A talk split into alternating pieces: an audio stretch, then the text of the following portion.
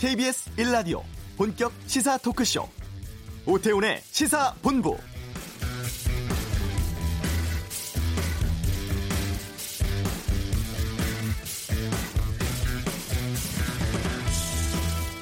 평양을 출발한 지 65시간 만에 공식적인 베트남 일정이 시작됐습니다.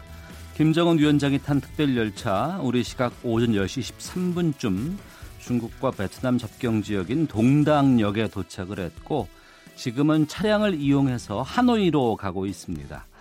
한편 폼페이오 미 국무장관은 오전에 베트남에 입성을 했습니다. 정상회담 임박한 상황에서 지금까지의 북미 실무 협상 진행 상황 점검하고 아, 회담 관련 세부 사항을 북한의 김영철 부위원장과 최종 조율할 것으로 보이는데요. 트럼프 대통령은 오늘 밤에 베트남에 와서 내일 김정은 위원장과 첫 회담을 가질 예정이라고 합니다. 오태훈의 시사본부 2차 북미 정상회담 이제 하루 남았습니다. 잠시 후 한반도 전문 기자와 함께 이번 회담에 대해 전망해보는 시간 갖겠습니다. 경제사회노동위원회가 탄력근로제 단위기간 6개월 연장을 홀자로 하는 합의안을 의결했는데요. 경제브리핑에서 짚어보겠습니다. 정치를 둘러싼 가감없는 설전 정치화투 현재 정치 상황 또 하루 앞둔 한국당 전당대회에 대한 다양한 의견 듣겠습니다. KBS 라디오 오태훈의 시사본부 지금 시작합니다.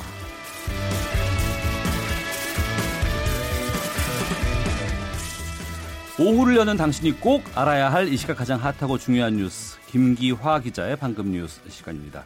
KBS 보도국 김기화 기자와 함께합니다. 어서 오세요. 안녕하세요. 예. 참 오랜 시간이 걸렸고 드디어 베트남에 도착을 했어요. 네. 엄청 오래 걸렸습니다. 기차 타고 65시간. 네. 정말 엄청 힘, 본인도 되게 힘들지 않았을까 이런 생각이 드는데요. 그래서 오늘 오전 10시에 어, 중국 접경 지역인 베트남 랑산성의 동당역에 어, 김정은 어, 국무위원장이 탑승한 열차가 도착을 했습니다. 네.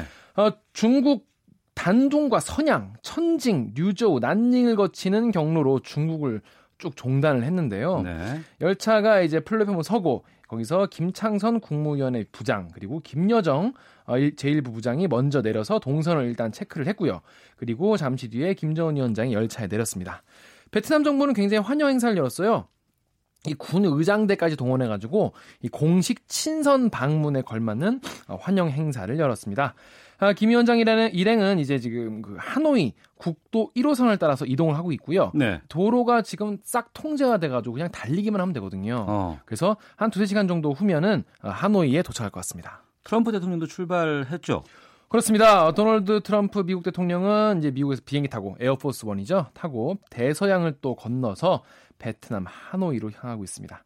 어, 에어포스 원은 25일 어, 오후 11시 40분에 영국의 런던 북동쪽에 있는 이 밀든홀이라는 공군 기지에서 어, 급유를 위해서 기름 넣으러 기착했다라고 어, 백악관 취재단이 전했습니다. 에어포스원이 이 공군기지에서 급유를 위해서 1시간 정도 머물고 하노이로 다시 출발했다 이런 보도가 나왔는데요. 그래서 앞서 트럼프 대통령은 이 베트남 시간으로 오후 8시 30분을 전후해서 하노이 노이바이 국제공항에 도착할 예정이다라고 베트남 외교부가 직접 밝혔습니다. 공식 일정이 이제 내일부터 시작이 되는 건데 두 정상 일정 나왔어요? 네, 그렇습니다. 대충 나왔는데요. 일단 2차 북미 정상회담 내일 저녁에 단독 회담으로 시작이 됩니다. 음. 어, 27일 저녁에 트럼프 대통령과 김정은 위원장의 단독 양자 회담이 열린다. 이렇게 백악관이 공식 확인을 해줬고요. 단독 회담을 끝난 다음에는 양국 고위 관료들이 함께하는 만찬이 이어집니다. 저녁, 음. 저녁을 같이 먹는 건데 미국에서는 이 폼페이오 국무장관 그리고 멀베인이 백악관 비서실장 대행이 나오고요. 네. 예, 북한 측에서도 그에 맞춰서 그 급에 맞는 두 명이 나올 것 같습니다.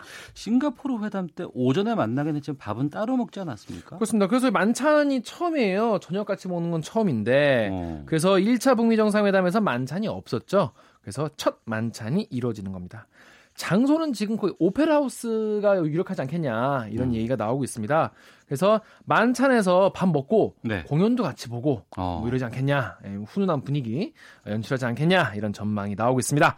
그래서 원래 그 2차 북미 정상회담이 1차 같이 하루에 그냥 진행되지 않겠냐 이런 관측이 있었는데 네네. 어, 모, 내일과 모레 양일간에 걸쳐서 양일 동안 두 번 이 회담이 진행되게 됐습니다. 그래서 이 미 정부 고위 관리에 따르면은 이번에도 1차 때 같이 단독 회담 오찬 확대 정상회담 이런 게 있을 것 같다라고 밝힌 바가 있어서 음. 둘째 날인 28일 일정이 단독 회담, 오찬 확대 정상회담 이렇게 진행이 되면은 네. 두 정상이 1박 2일 동안 최소 5차례나 만나는 겁니다. 자주 만나네요. 그렇습니다. 어. 1차보다 더 여러 차례 만날 것 같기 때문에 정상 간의 보다 좀 폭넓고 좀 속 깊은 대화가 오가지 않겠냐 이런 기대가 나오고 있습니다. 네, 이 최종 점검 위해서 폼페이오 미 국무장관은 이미 도착해 있죠. 그렇습니다. 미리 가서 뭐 실무 협상을 좀 해야 되니까 도착해 있는 건데요. 어, 내일 하루 지금 앞둔 오늘 지금 마이크 폼페이오 국무장관이 하노이에 도착했다 이런 보도가 나왔습니다. 어, 폼페이오 장관은 앞서서 이 하노이로 향하는 전용기에서 또 트위터에 글을 썼어요. 북한과 가질 트럼프 대통령의 정상회담 위해서 아시아로 향했다라면서 비핵화와 관계 진전을 위한 작업 중이다라 밝혔습니다. 그래서 지금 보면은 폼페이오 장관 그리고 그에 마, 맞는 이 김영철 북한 노동당 부위원장이 모두 이 하노이에 도착해서 어, 정상회담 의제 마무리하기 위한 고위급 협상이 오늘 열리지 않겠냐 이런 가능성이 나오고 있습니다. 알겠습니다. 어, 다음 소식 보겠습니다. 구치소 수감 중인 양승태 전 대법원장에 대한 보석 심사가 오늘 있네요. 그렇습니다. 어, 구속 어, 구속된 상태에서 지금 뭐 재판을 진행 중인데 풀어달라 이런 거죠. 그래서 보석 신문 기일이 오늘 오후 2시 어, 서울중앙지법에서 열립니다. 어, 양전 대법원장은 방어권을 행사하기 위해서 불구속 재판이 필요하다라면서 보석을 신청한 바 있죠. 그래서 검찰이 이미 광범위하게 증거를 다 수집해서 어, 증거 인멸의 우려도 없고 예, 전직 대법원장이기 때문에 도주 우려가 없다 이런 주장인데요. 또 이 양전 대법원장 측은 한정된 시간 내에 방대한 양의 사건 기록을 본인이 검토를 해야 되기 때문에 보석이 필요하다라고 주장을 하고 있습니다. 1심 구속 기한은요 7월 11일까지인데요. 그 네. 전에 어, 풀어달라는 겁니다. 그 오늘 신문에 앞서서 그 양전 대법원장이 직접 나온다고요? 그렇습니다. 어, 지난달 24일에 구속된 지 33일 만에 이제 처음으로 법정에 나오는 건데요. 하지만 검찰은 법정에서 사법농단 사태의 정점에 있는 전 양전 대법원장의 혐의가 중대하고 음. 또 나와서 이 관련 법관들의 이 진술 회유를 할 수 있다. 이런 우려가 있다라면서 보석 청구 기각을 요청할 것으로 보입니다. 이 결과 오늘 나옵니까? 아닙니다. 이 심사가 좀 오래 걸린다고 해요. 어. 그래서 다음 달 중으로 나올 것 같습니다. 알겠습니다. 국내 주요 기업들이 공시한 보유 부동산 가격 이게 국세청 공시지가보다 상당히 낮게 나타났다고요? 그렇습니다. 굉장히 줄여서 이제 공시를 한 건데요. 국내 주요 기업들이 공시한 땅값이 시세보다 완전 현저하게 낮아서 국세청이 공시한 집계한 공시지가의 10배나 차이가 나는 것으로 나타났습니다. 네. 2017년 기준으로 국내 10대 기업의 토지 자산 장부 가액이 43조 원, 50대 기업은 63조 원으로 집계가 됐다고 밝혔습니다. 63조 원으로 집계됐다고 하셨지만 이게 국세청 결과와는 다, 다르다는 거 아니에요? 그렇습니다. 그런데 같은 해 토지 사, 보유 상위 10대 법인의 토, 총 토지 가액이 어, 국세청이 파악한 결과 공시지가가 385조 원이었어요. 네. 50대 법인은 548조 원으로 나타났습니다. 그러니까 음. 기업이 공시한 땅값이 국세청 공시지가의 9분의 1 수준에 불과한 겁니다. 네. 그래서 경실련은 기업들이 이렇게 부동산 가격을 지나치게 낮게 공시하는 하는 등 정확한 정보를 공개하지 않아서 투자자들의 판단을 흐리고 투명, 투명 경영을 저해하고 있다라고 주장했습니다. 네, 방금 뉴스 김기화 기자였습니다. 수고했습니다. 고맙습니다. 자, 이 시각 교통 상황 듣겠습니다. 교통정보센터의 김은아 리포터입니다. 네, 이 시각 교통정보입니다. 고속도로 3대 사고는 전방주시 태만, 졸음운전, 과속운전입니다. 작은 부조의가 큰 사고로 이어질 수 있으니까요. 교통안전에 더 유의하셔야겠습니다. 현재 중부내륙고속도로 지선 현풍 쪽은 화원 부근 3차로에서 승용차 관련 사고를 처리하고 있어서 1km 정체입니다. 남해고속도로는 순천 방향, 곤양 일대 지나기가 많이 어려운데요. 전 시간에 곤양 부근부터 사고가 있었고요. 지금은 진구, 진교터널 2차로에서 작업이 진행 중이라 곤양 부근 6km 구간에서 밀리고 있습니다. 서울 등 수도권 도로는 아직 밀리는 곳이 많은데요. 서울 외곽 순환고속도로 판교에서 구리 쪽으로는 성남요금소 부근 4차로에서 화물차 관련 사고가 발생해 1km 정체입니다. 서울 시내는 오후 2시부터 서울대학교에서 학위 수여식이 있습니다. 남부순환도로와 신림로 등 주변 도로 어려움을 예상하셔야겠습니다. KBS 교통정보센터였습니다.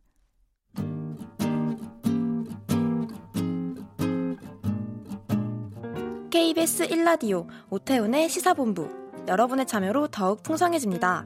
방송에 참여하고 싶으신 분은 문자 9730번으로 의견 보내주세요. 애플리케이션 콩과 마이케이는 무료입니다. 많은 참여 부탁드려요.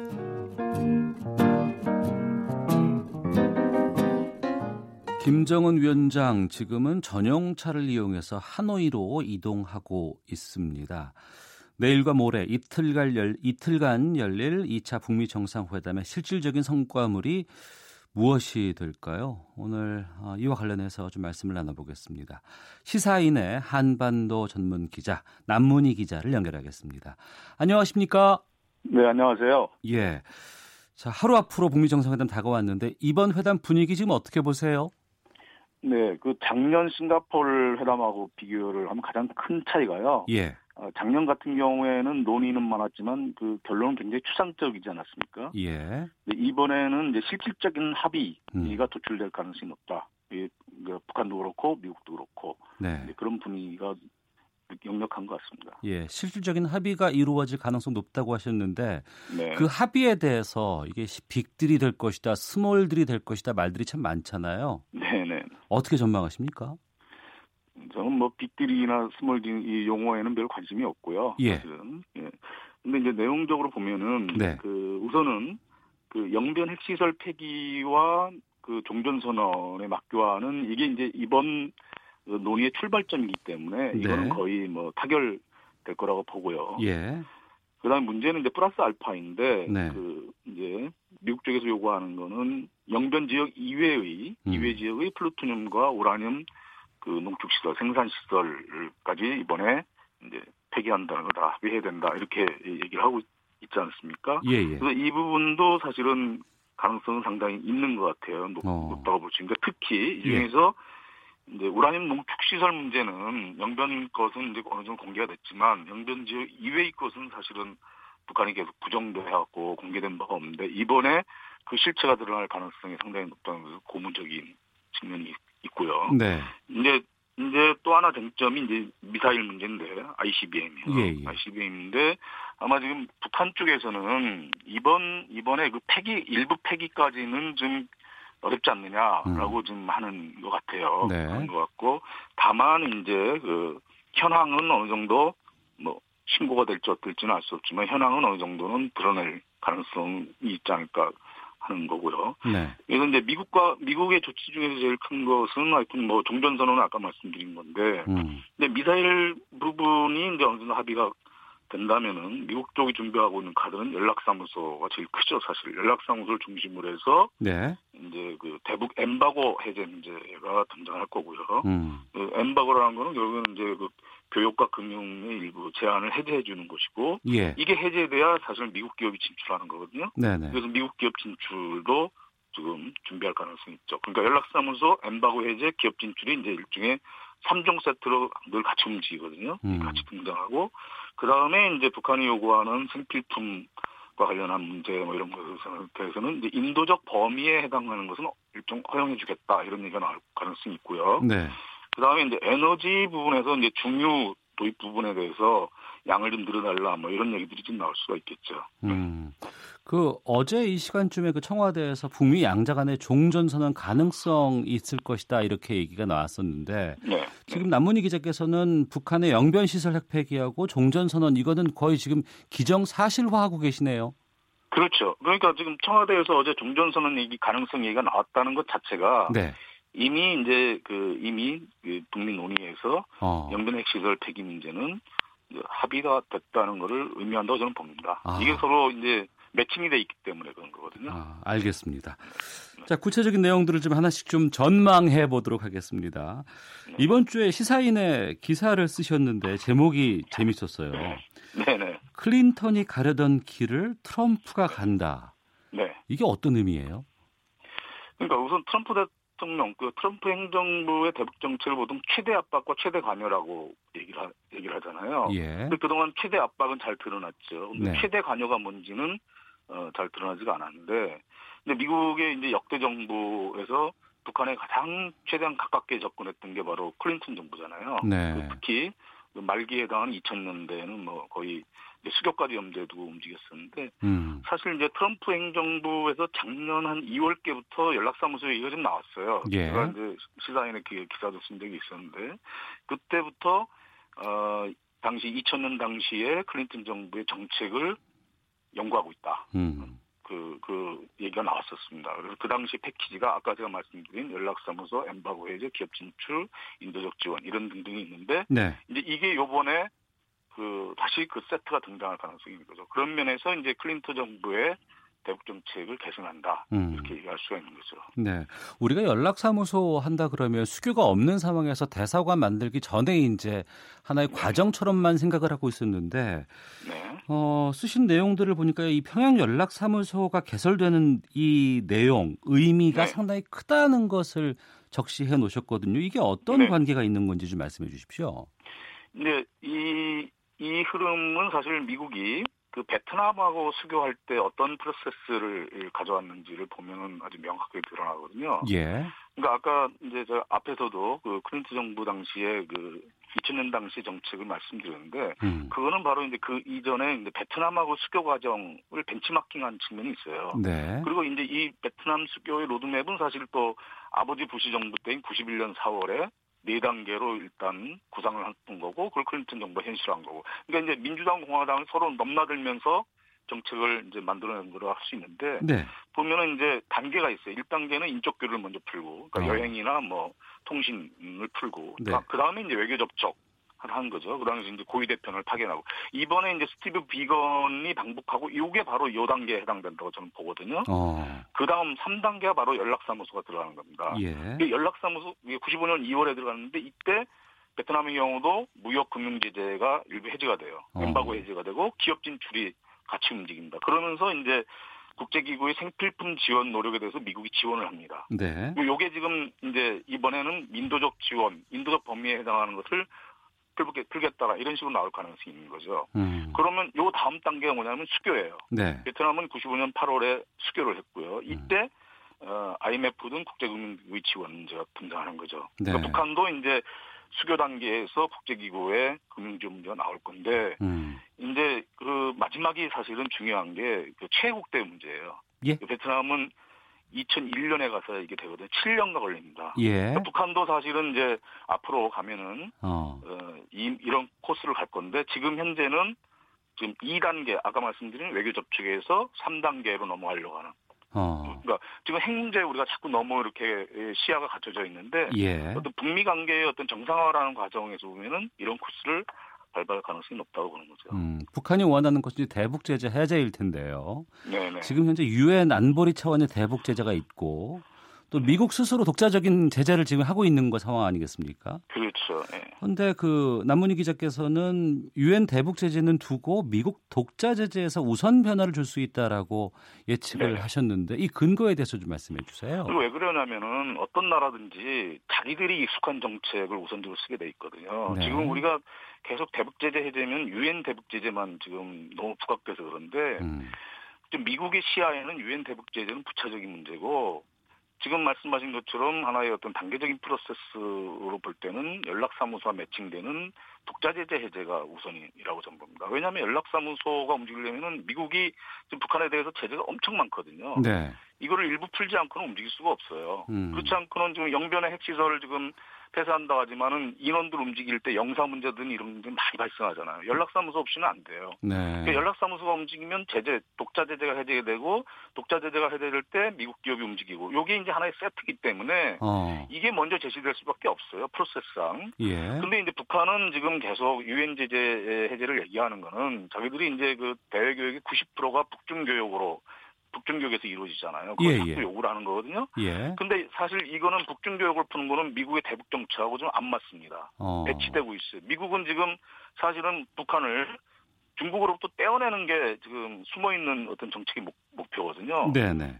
그래서 이제 그 재작년에 그 북한이 미사일 쏘고 핵실험하고 그런 그 기회를 받아서 사실은 북중 교육을 유엔 제재로 묶어놨잖아요. 네. 이 이거 굉장히 그 미국 입장에서는 쾌거를 이룬 건데 이거를 그렇게 쉽게 풀어주지 않죠. 음. 그리고 오히려 미국은 그 대신 이거를 이제 일부 완화를 그러니까 아까 그래서 인도적 범위라는 얘기가 나오는데 인도적 범위에 대한 일부 완화를 시켜줄 수 있지만 풀어주지 않고 예. 이건 중국도 알고 있습니다. 어. 대신 북한을 남북미 관계 틀로 이번에 끌어들이려고 하는 거죠. 이게 음. 굉장히 중요한 부분인데 우리가 그래서 자꾸 네. 생각 없이 유엔 제재 해제하라고 하면 안 돼요. 그건 우리 음. 국익하고 안 맞는 겁니다.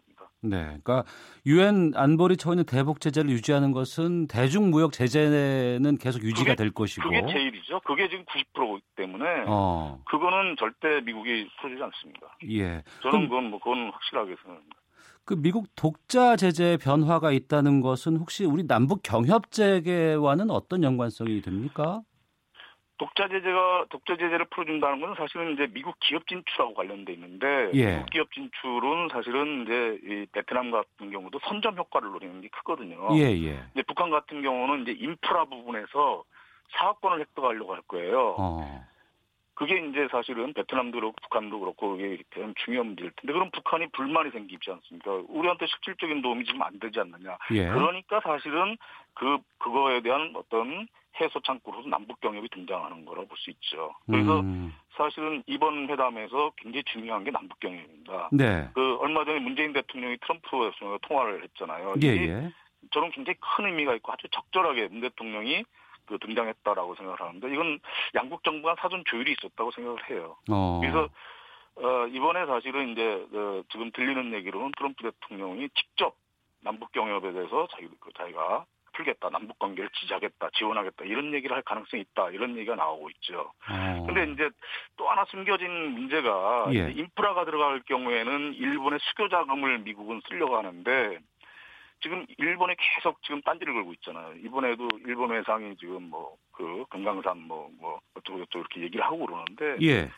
미국이 볼 때는 트럼프 정부가 볼 때는 굉장히 불편한 거 어, 불편해하는 것 같아요. 어. 그래서 미국은 지금 일본을 일, 그 아베 정권하고 이제 상당히 관계가 좋은 것처럼 보이지만 실질적으로는 지금 북한하고 그, 그 저쪽 정부나 이런 걸 주지 않고 있다고 하거든요. 음. 일본을 지금 패싱하고 있는 겁니다. 네. 그래서 일본이 나중에 뭔가 어떤 면에서는 스스로 이렇게 들어올 때까지 내비두고 있는 거죠. 그- 어. 그 런 그런 사이에 이제 이번에 우리가 그 남북 경협이 등장한다는 것도 이제 의도적으로 부각시킨 부분도 있는 거고요. 그리고 그 틈에서 우리 입장에서는 굉장히 중요한 기회가 열리고 있는 거죠. 네. 일본이 뭐 자금 지원 없다 선언한 상태라고 하고 미국 측 요구에 따르지 않고 뭐 납치 문제라든가 뭐 자국 이슈, 뭐 대북 지원 문제 이걸 좀 연결해서 일본 쪽에서는 좀 풀 계획인 것 같아요 보니까. 그런데 북한은 예. 사실은 관심 없습니다. 북한은 예. 자기들이 직접 그거 할 이유가 없다고 생각하는 거예요. 과거에도 그랬어요. 음. 미국 미국하고만 얘기하면 미국이 알아서 풀 거다라고 보고 있는 거죠. 그러면 일본이 어떻게 풉니까 그걸? 네. 결국에는 이제 이제 무릎 꿇고 들어올 가능성이 높죠. 음, 남북 경협 재개된다 그러면 그 범위라든가 이를테면 네. 금강산이라든가 아니면은 그 개성공단이라든가 어느 정도가 포함될 것으로 전망하세요? 네, 이번에 주로 푸는 게 아마 금강산 가능성이 높고요. 예. 그리고 이제 철도 연결 어. 이거는 뭐 시범 사업 이런 이렇게 되니까 그리고 산림 협력 이런 게 될 거고 이게 개성공단은 좀 좀 어려운 것 같아요. 음. 그 유엔 제재하고 이제 직접 그 충돌하기 때문에 그런 거 같은데 하여튼 금강산은 좀 굉장히 그 확 풀릴 가능성이 있는 것 같고 이게 돼야 사실은 김정은 위원장이 3월에 방한을 하게 되고 네. 세분 논의가 가능하지 않습니까? 아. 이런 이제 향후 전망하고도 연결돼 있기 때문에 음. 어, 이 부분이 가장 중요할 것 같아요. 네. 회담 앞두고 있습니다만 3차 정상회담이 또 있을 것이다. 이건 트럼프 대통령이라든가 폼페이 장관 미리 흘리고 있는 내용이거든요. 네. 여기에 대해서 북한은 어떤 입장일까가 궁금하기도 하고. 근데 그거는 당연한 거죠. 그러니까 지금 아까도 제가 말씀드린 것처럼 네. 자꾸 이제 우리 일부에서 작년에 그러니까 뭐 빅딜이다 뭐 이런 얘기들을 해갖고 음. 네. 기대했다가 이제 실망하고 이런 근데 그거는 빅딜은 말도 안 되는 얘기였죠. 사실은 음. 뭐. 뭐 북한이 뭐 핵 핵 미사일 이 미사일의 뭐 몇십 프로를 뭐 먼저 폐기할 거다 이게 어떻게 가능합니까? 예. 서로 불신이 있는 상태에서 안 되죠. 그러니까 음. 단계 단계로 가는데 네. 지금 미국이 지금 그 방향을 잡은 게 제가 아까도 말씀드린 것처럼 베트남 모델이라고 한다면 네. 지금 단계라는 거는 뭐 3단계에 불과한 거거든요. 음. 연락사무 단계. 그럼 그 다음에 더 큰 게 수교가 남아 있죠. 네. 그러면 이제 핵 문제에 있어서 지금은 이제 미래 핵과 관련한 핵 시설, 어. 어, 핵 생산 시설에 초점을 맞췄다면 그 다음 단계에서는 이제 점점 과거 핵 이미 만들어 놓은 물질 음. 또는 무기 이런 쪽으로 넘어가지 않겠어요? 예. 그러면 이제 그런 게 이제 수교하고 매칭이 될 거고 음. 그 다음에 더 중요한 게 사실은 아무리 그런 게 되더라도 그 외국 자본 투자가 이루어지려면은 그 미국 시장이 열려야 됩니다. 네. 미국 시장이 열리는 과정이 바로 무역 협상을 통해서 이제 미국이 최혜국 대우를 부여해야 그게 가능한 거거든요. 어. 이 코스가 좀 많이 남았어요. 예. 그러니까 이런 코스를 진행하면서 이제 비핵화 과정이 연동이 되는 그런 걸로 갈 거고 어. 그 그런 과정에서 이제 북미 정상회담이 몇 차례 더 열릴 수가 있죠. 예. 오늘 해주신 여러 가지 전망들, 말씀들 앞으로 이게 현실화되는 과정이 있을 것 같아요. 네. 그러면 네. 그럴 때마다 좀 여러 가지 이슈 해석이라든가 전망 저희 시사본부 통해서 좀 부탁드리겠습니다. 예, 알겠습니다. 예, 고맙습니다. 자, 지금까지 시사인의 남문희 기자였습니다. 고맙습니다. 네, 수고하세요. 헤드라인 뉴스입니다. 법무부는 오늘 정부 서울청사에서 사회적 갈등 사건 관련자 등 4,378명에 대한 특별 사면을 발표했습니다. 대통령 직속 정책기획위원회 산하 재정개혁특별위원회가 고가 1주택자에 대한 장기 보유 특별공제 혜택 축소와 경유세 인상안 등을 권고했습니다. 음주운전 사고를 내고도 음주 측정을 거부했다 현행범으로 체포됐던 현직 검사가 검찰에 송치될 예정입니다. 여성 공무원의 숫자가 50만 명에 달해 전체의 46.5%를 차지하는 것으로 집계됐습니다. 조선업 구조조정의 여파로 지난해 하반기 경남 거제시의 실업률이 2013년 통계 작성 이후 최고를 기록했습니다. 지금까지 라디오 정보센터 조진주였습니다.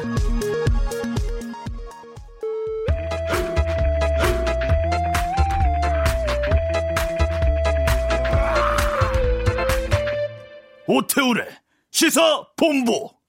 네, 한 주간의 경제 이슈를 알기 쉽고 재미나게 풀어보는 시간 시사본부 경제 브리핑입니다. 내일 최저임금 결정 체계 개편안 발표 앞두고 대통령 직속 경제사회노동위원회 경사노위라고 하죠. 탄력 근로제 단위 기간을 6개월 연장하는 데 합의를 했습니다. 이에 대해서 좀 알아보겠습니다. 참 좋은 경제연구소 이인철 소장 자리하셨습니다. 어서 오세요. 예, 안녕하세요. 예. 최저임금 결정체계 바꾸는 개편 확정안 내일 발표된다고요? 네, 내일 아마 오후쯤에 발표가 될 것으로 보입니다. 네. 뭐 여전히 뭐 진통을 겪고 있는데요. 크게 관심은 두 가지예요. 음. 일단 개편안 초안에는 이미 이제 얘기가 됐던 것처럼 최저임금 결정하는데 노사정이 참여하는데 너무 의견 대립이 심해서 네. 정부 주제 중재로 다 되더라. 이걸 한번 좀 이원화 시켜보자. 이거는 좀 어느 정도 윤곽이 잡힌 것 같아요. 음. 그러니까 최저임금 구간 설정위원회 구간을 먼저 정하고 그리고 네. 난 다음에 이제 결정위원회로 넘기자 이렇게 이원화하는 데는 뭐 대부분 이제 공감을 하고 있는데 문제는 그 최저임금이라는 이 변수 내에 뭘 넣을 것인가 결정 기준을 뭐로 정할 것인가 여기에 있거든요. 네. 이 때문에 지금 이 전문가 수렴 의견 수렴 과정이 두 번 발표가 두 번이나 좀 늦춰지기도 했습니다.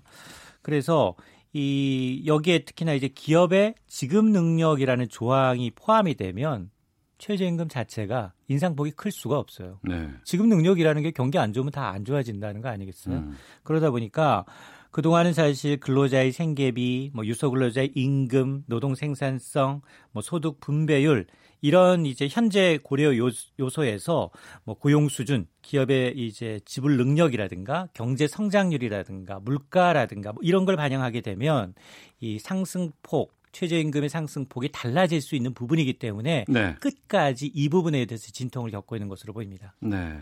진통 속에서 이 탄력 근로제 단위 기간을 석 달에서 6개월로 연장하는 안은 합의가 됐다고 지금 나오고 있는데 이 탄력 근로제 단위 기간 좀 설명해 주세요. 어려워요. 탄력 근로제 왜 하는 거예요, 정말. 이 지난해 아마 지난해 7월부터 300인 이상 사업장에 대해서는 이제 주당 최대 쉬운 2시간 근무제가 시행이 되고 있죠. 네. 다만 이제 아직은 아, 위반을 해도 처벌은 유예를 해주고 있습니다. 근데 문제는 뭐냐면 사무직들은 그다지 큰 문제가 아닌데 한철 장사, 음. 성수기 장사가 있어요. 성수기? 그러니까 에어컨을 만듭니다. 네. 아이스크림을 만듭니다. 적어도 음. 한 5, 6개월 전부터 고당 아, 공장 가동이 굉장히 좀 빨라지거든요. 노동 강도가 좀 대목이 있으니까요. 맞습니다. 네. 그러니까 이렇게 성숙인 제품을 만드는 노동자들의 경우에는 주로 7, 8월이 판매 연중 극성수기거든요. 예, 예. 그러니까 이 탄력 근로자라는 게 뭐냐? 그래 성수기일 때 일이 바쁠 때 더 일하고 음. 일이 좀 한가한 비수기일 때 더 쉬자. 네. 대신에 지금 정부가 정하고 있는 근로기준법상 이 주 52시간은 좀 맞춥시다. 이게 음. 지금 탄력 근로제예요. 네. 그런데 이제 그러면 탄력 근로제 단위 기간을 3개월로 하는 거하고 음. 6개월로 하는 거하고 뭐가 차이가 나느냐라고 예. 할 텐데 두 가지가 달라집니다. 우선 노동 강도. 음. 노동 강도가 빡세지죠. 예. 이게 늘어나게 되면 그 다음에 수당이 달라집니다. 예. 그러다 보니까 회사 입장에서는 3개월일 때보다 이제 단위 기간을 6개월로 만일 확대를 하겠다면 1년을 두 번으로 쪼갰을 수 있잖아요. 네. 그죠? 6개월로 확대가 됐기 때문에 음. 그러면 석 달은 노동 강도를 강하게 하고 또 석 달은 노동 강도를 좀 늦출 수가 있는데 그런 네. 걸 약강 강약으로 합치면 어 3개월 3개월 합치면 노동 강도가 강해지는 걸 6개월 음. 반년까지도 어. 이제 주 64시간까지 최대 6개월까지 할 수 있게 됐거든요. 네네. 네. 그래서 그동안은 사실은 이제 노조하고 그리고 이제 사측의 의견이 좀 엇갈렸어요. 음. 경영계 측은 아니다.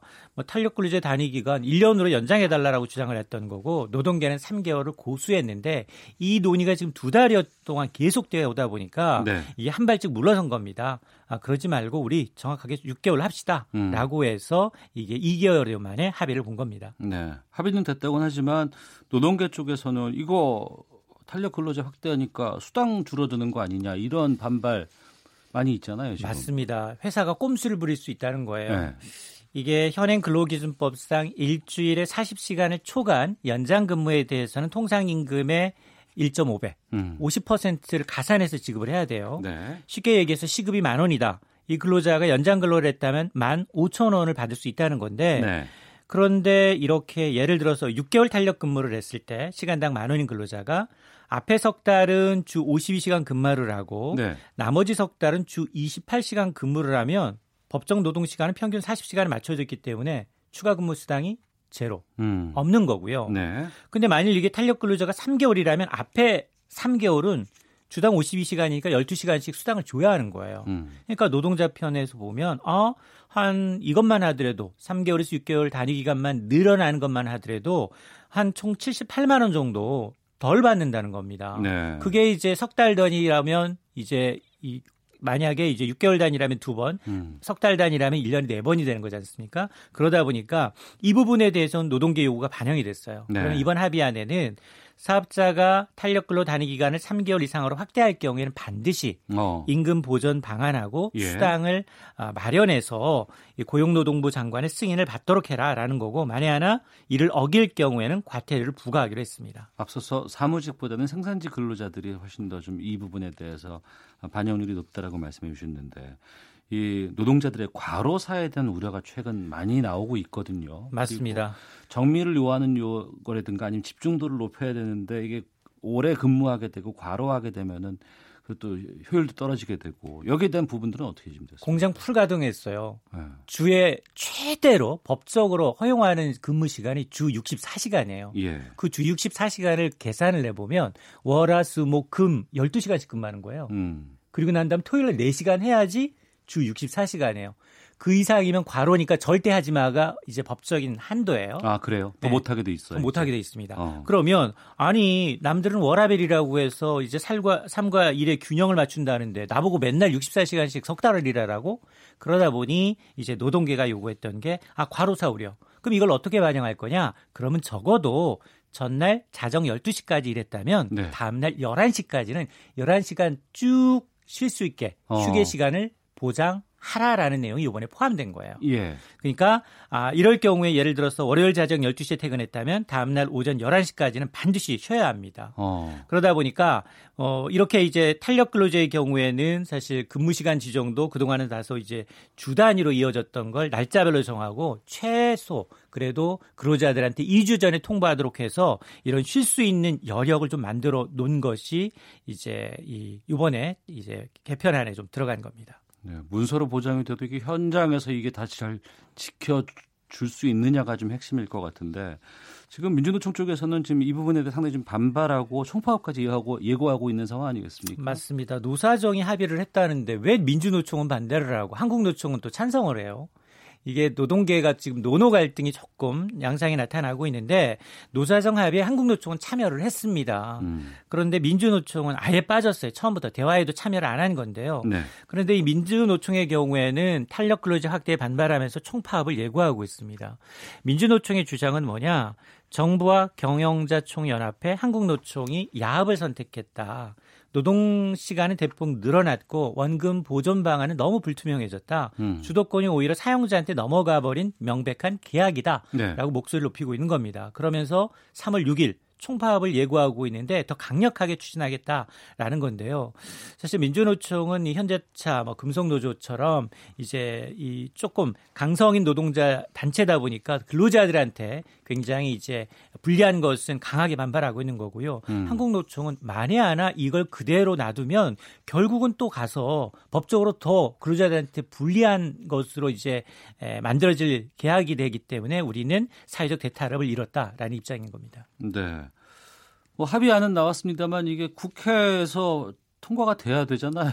근데 지금 국회가 지금 파행 보이고 있어서 이게 되나요? 이게 탄력 근로제 확대를 위해서는 국회에서 근로기준법 개정이 이루어져야 되는데요. 지금 뭐 아시다시피 국회는 파행입니다. 네. 그런데 문제는 뭐냐? 당장 3월 말까지 주 52시간 근로제 단속을 유예하는 계도 기간이 종료가 됩니다. 어. 그럼 그 이후부터는 범법자가 생기는 거예요. 예. 그러다 보니까 3월 이전까지는 반드시 이제 국회가 이걸 총, 통과를 시켜야 되는데 그래서 파행이 지속된다면 산업 현장의 혼란이 불가피하고 관건은 민주노총의 반발뿐만 아니라 국회 정상화에 달려 있다라는 겁니다. 알겠습니다. 참 좋은 경제연구소 이인철 소장이었습니다. 말씀 고맙습니다. 네, 감사합니다. 잠시 후 2부 정치화투 어, 5.18 망원 규탄 입장문 단체장들이 냈습니다. 여기에 대한 이야기 듣겠습니다. 하재근의 문화살롱도 준비되어 있습니다. 뉴스 들으시고 2부에서 뵙겠습니다.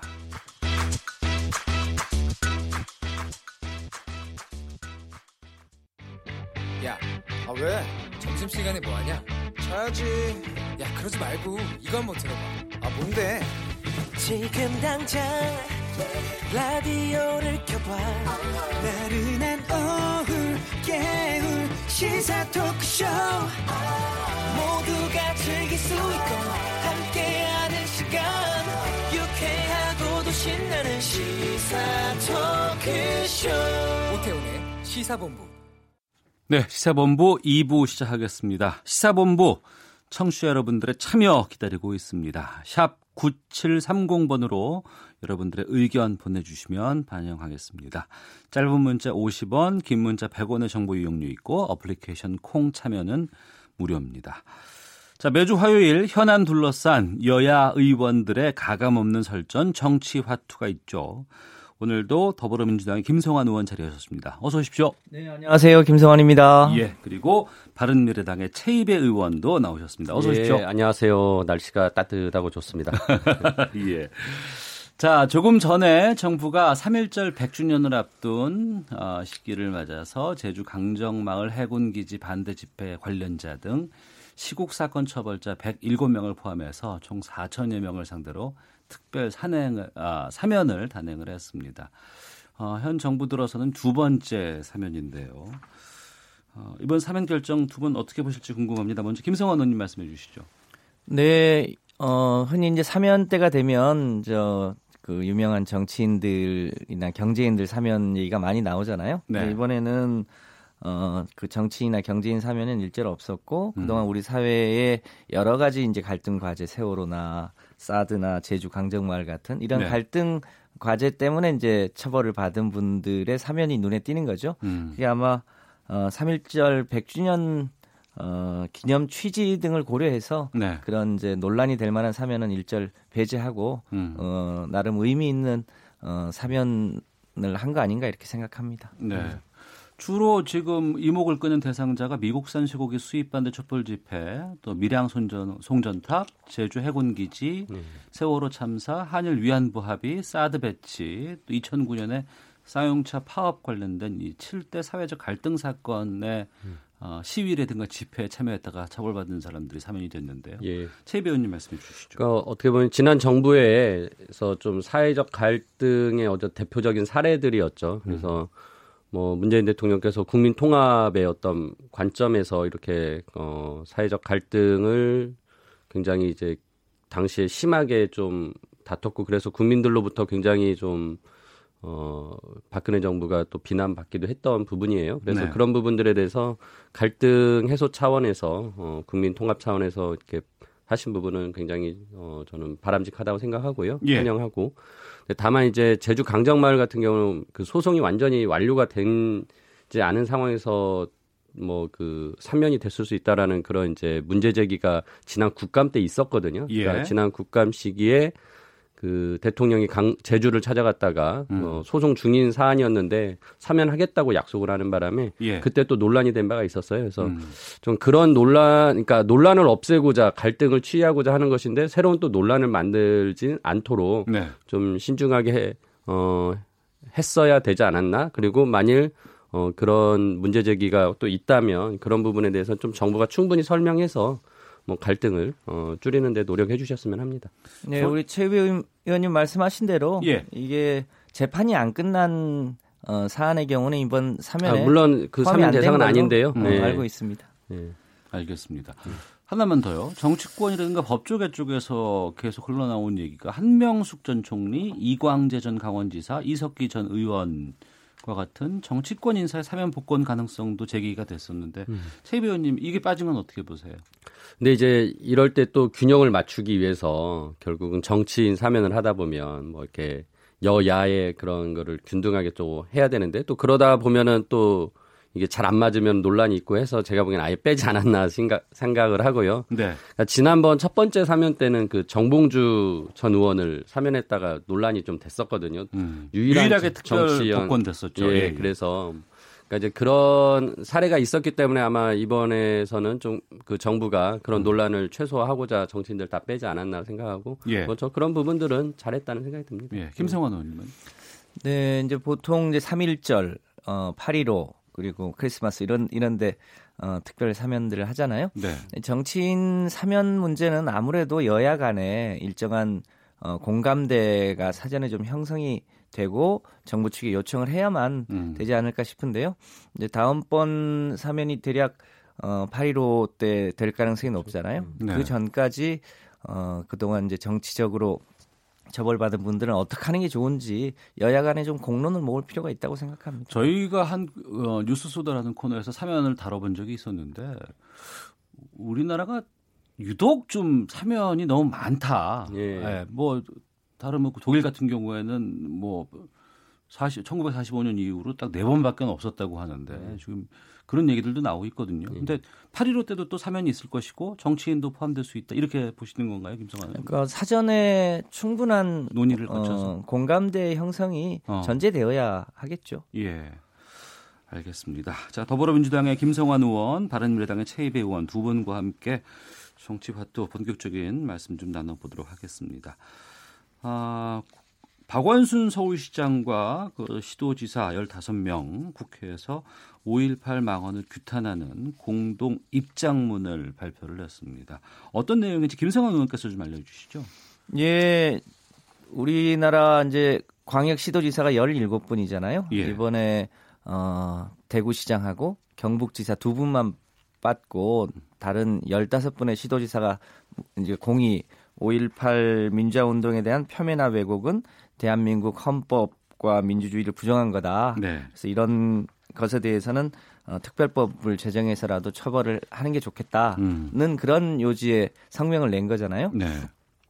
저는 이 자유한국당 소속 두 분이 빠진 것이 참 안타깝다 이렇게 생각을 합니다. 음. 왜냐하면 어, 같은 당에서도 사실은 이 부분에 대해서 사과 반성이 있었잖아요. 예. 어, 그런데 여전히 실제 속내는 아직까지 어, 소위 진실한 사과를 못했기 때문에 이 두 지사 가 빠진 거 아니냐 이런 생각을 어, 하지 않을 수 없게 되는데 어, 그런 면에서 좀 17개 시도지사가 다 어, 성명에 참여했었으면 좋지 않았을까 이렇게 생각을 하고 음. 약간의 안타까운 마음이 있습니다. 그러니까 빠진 분 빠진 그 지사가 권영진 대구시장하고 이철우 경북도지사 두 그렇습니다. 분이 빠지셨네요.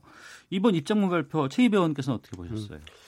저는 일단 5.18 민주화운동 특별법이 이게 95년도 12월에 제정됐어요. 그러니까 예. 굉장히 오래된 이미 이제 역사가 우리가 한번 정리가 된 내용인데 그거에 대한 망언을 그 한국당 의원님들이 해서 논란이 됐고 뭐 이거를 뭐 우리 시도지사분들도 뭐 행정가이지만 어쩌면 이제 정치인이기 때문에 음. 당연히 이런 목소리 내시는 건 바람직하다고 생각하고 제가 보기에는 이제 같이 역사 왜곡을 한 거에 대해서 어 같이 국회가 지금 또 사당이 함께 어 그 의원들에 대해서 징계도 하자고 하고 또 왜곡 발언이 비방 발언하는 거에 대해서는 처벌도 하자는 법을 같이 이제 어 냈고 그래서 이런 부분에 뭐 시도지사님들이 같이 하시는 거는 어 잘했다는 생각이 드는데요. 다만 네. 이제 그 권영진 시장님이 그 이용석 광주시장에게 이 그 공동 선언문 읽기 전에 이제 먼저 더 이렇게 나서서 음. 그 메시지를 보냈죠 사과 메시지를. 네, 네. 저는 그때 그거 보면서 굉장히 좋다라고 생각을 했습니다. 음, 신선했죠. 네, 예, 네. 대구시장께서 광주시장에게 그렇게 이제 사과 메시지를 보내고 두 도시의 어떤 화합이나 이런 거에 대해서 강조하신 모습 되게 좋았고 그래서 그 제가 기사를 좀 찾아봤더니 뭐그 예. 공동 입장문 논의 과정에서 좀 오해가 있어서 이제 본인이 못 들어갔다 뭐 그렇게 이제 밝히셨더라고요 권영진 시장께서 아, 오해가 있어서 네 그러니까 네. 뭐 이렇게 그 서명 작업 하냐 마느냐 아, 뭐 이런 아, 음. 얘기가 오가는 중에 안 하는 줄 알고 자기는 못했다 뭐 이렇게 이제 말씀하신 것도 있던데 그래서 음. 저는 뭐 형식은 중요하지 않고 예. 그러니까 물론 뭐 공동선언문에 이제 빠졌기 때문에 뭐 입장이 달리한 거냐 그건 아니기 때문에 음. 어, 형식은 중요하지 않고 충분히 본인의 입장을 밝히셨고 공개가 됐고 예. 어, 어, 본인이 최근에 인터뷰에서도 뭐 이렇게 역사 왜곡이나 이런 거 침해에 대해서는 규탄한다, 분노한다라고 말씀하셨기 때문에 음. 뭐 그런 충분한 뜻은 전달이 됐다고 생각합니다. 네. 예. 지금 자유한국당 우경화 상황에 대해서 권영진 시장 같은 경우에는 뭐 비판적인 뭐 글도 좀 SNS에 좀 올리고 그러시지 예. 않았나요? 네, 예. 그렇죠. 어. 어. 그러니까 실제로 속내는 아마 네. 참여하고 싶었을지도 모릅니다. 그런데 어. 당내 사정상 어, 참석을 못한 건 아닌가 이런 이런 생각입니다. 네. 민주당 얘기를 좀 해보겠습니다. 최근에 민주당의 20대 지지율이 상당히 좀 이렇게 낮아지고 있다고 하는데 이 이유가 전 정부에서 교육을 제대로 못 받은 탓이다. 이렇게 서른 최고 의원이 얘기를 했고 구조적인 문제를 지적한 것이라면 사과를 했는데 또 이번엔 홍익표 수석 부대변인이 20대 보수화의 원인을 전 정부의 반공 교육 탓이다. 이렇게 했다는 사실이 또 알려지면서 논란이 되고 있습니다. 김성환 의원님이 좀 이거 어떻게 된 건지 정리를 좀 해주세요. 네, 그 서른 최고위원하고 홍익표 수석 대변인이 20대 남성 지지율과 관련한 얘기를 했는데 네. 전체 맥락을 보면 네. 이해되는 측면이 많이 있습니다. 다만 이제 그 앞뒤를 이제 딱 잘라서 어, 표현을 하다 보니까 약간의 오해도 있고 또 어, 약간 그 오해가 생길 수 있는 부분에 대해서는 어, 서른 최고위원의 경우 이제 사과를 했는데요. 네. 저희도 이, 이것 때문에 여러 가지 고민이 많습니다. 그 최근에 어, 대통령 직속 정책기획위원회 여론조사를 보면요. 예. 그 20대 남성들이 그러니까 현재의 여러 가지 정책들이 남성들에게 더 불평등하다고 음. 느끼는 어, 남성들이 거의 과반수예요. 네. 여성보다 음. 훨씬. 음.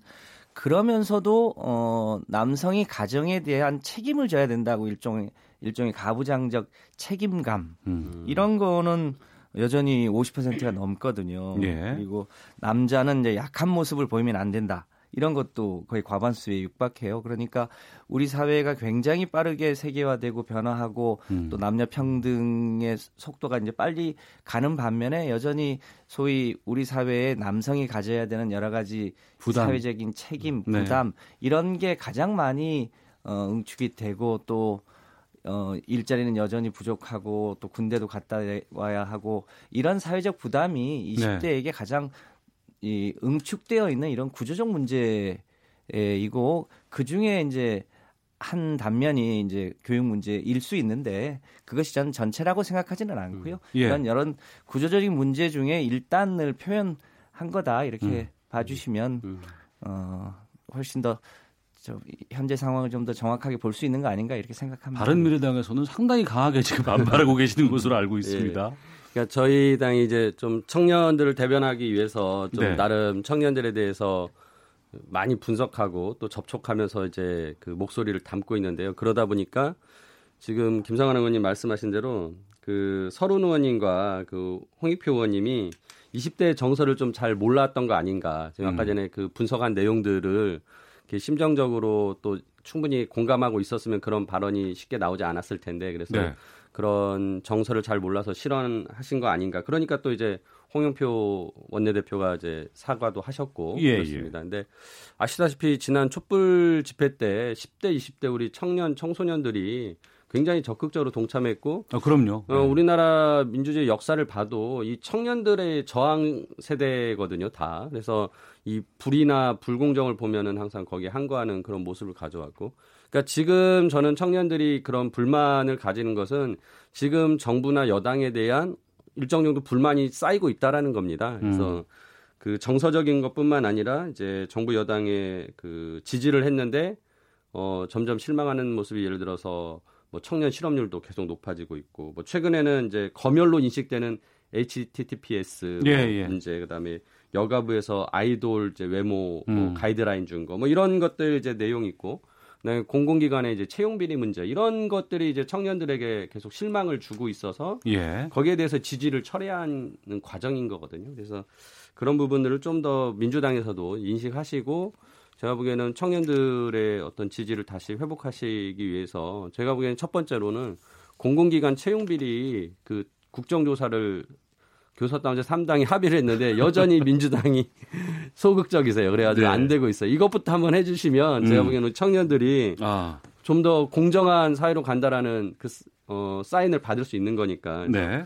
이 청년들에게 좀 그런 모습을 보여주시면 좋겠고 저는 민주당에서 이제 그 이렇게 청년들에 대해서 약간 지지가 빠지는 것에 대해서 반감을 가진 그 의원님들의 그 발언에 대해서 네. 약간 내 편 아니면 적이다라는 그런 생각이 아닌가. 음. 그러니까 나를 지지했을 때는 다 내 편이었는데 예. 어느 순간 나를 지지하지 않으면 그건 적이다라고 하는 이분법적 사고방식 음. 때문에 음. 그런 실언이 나온 거 아닌가 그래서 그런 부분도 좀 포용력 있게 이제 민주당이 정부 여당이 좀 받아주셨으면 하는 생각입니다. 네. 그건 약간 이제 그러니까 뭐 지금 그 바른미래당에서 말씀하신 심각성에 대해서 홍영표 원내대표가 사과를 했잖아요. 예. 근데 그 사과에 대해서 또 같은 자당의 홍익표 의원은 나는 거기에 동의가 안 된다, 수긍할 수 없다 이렇게까지 얘기를 하셨는데 어떻게 된 겁니까?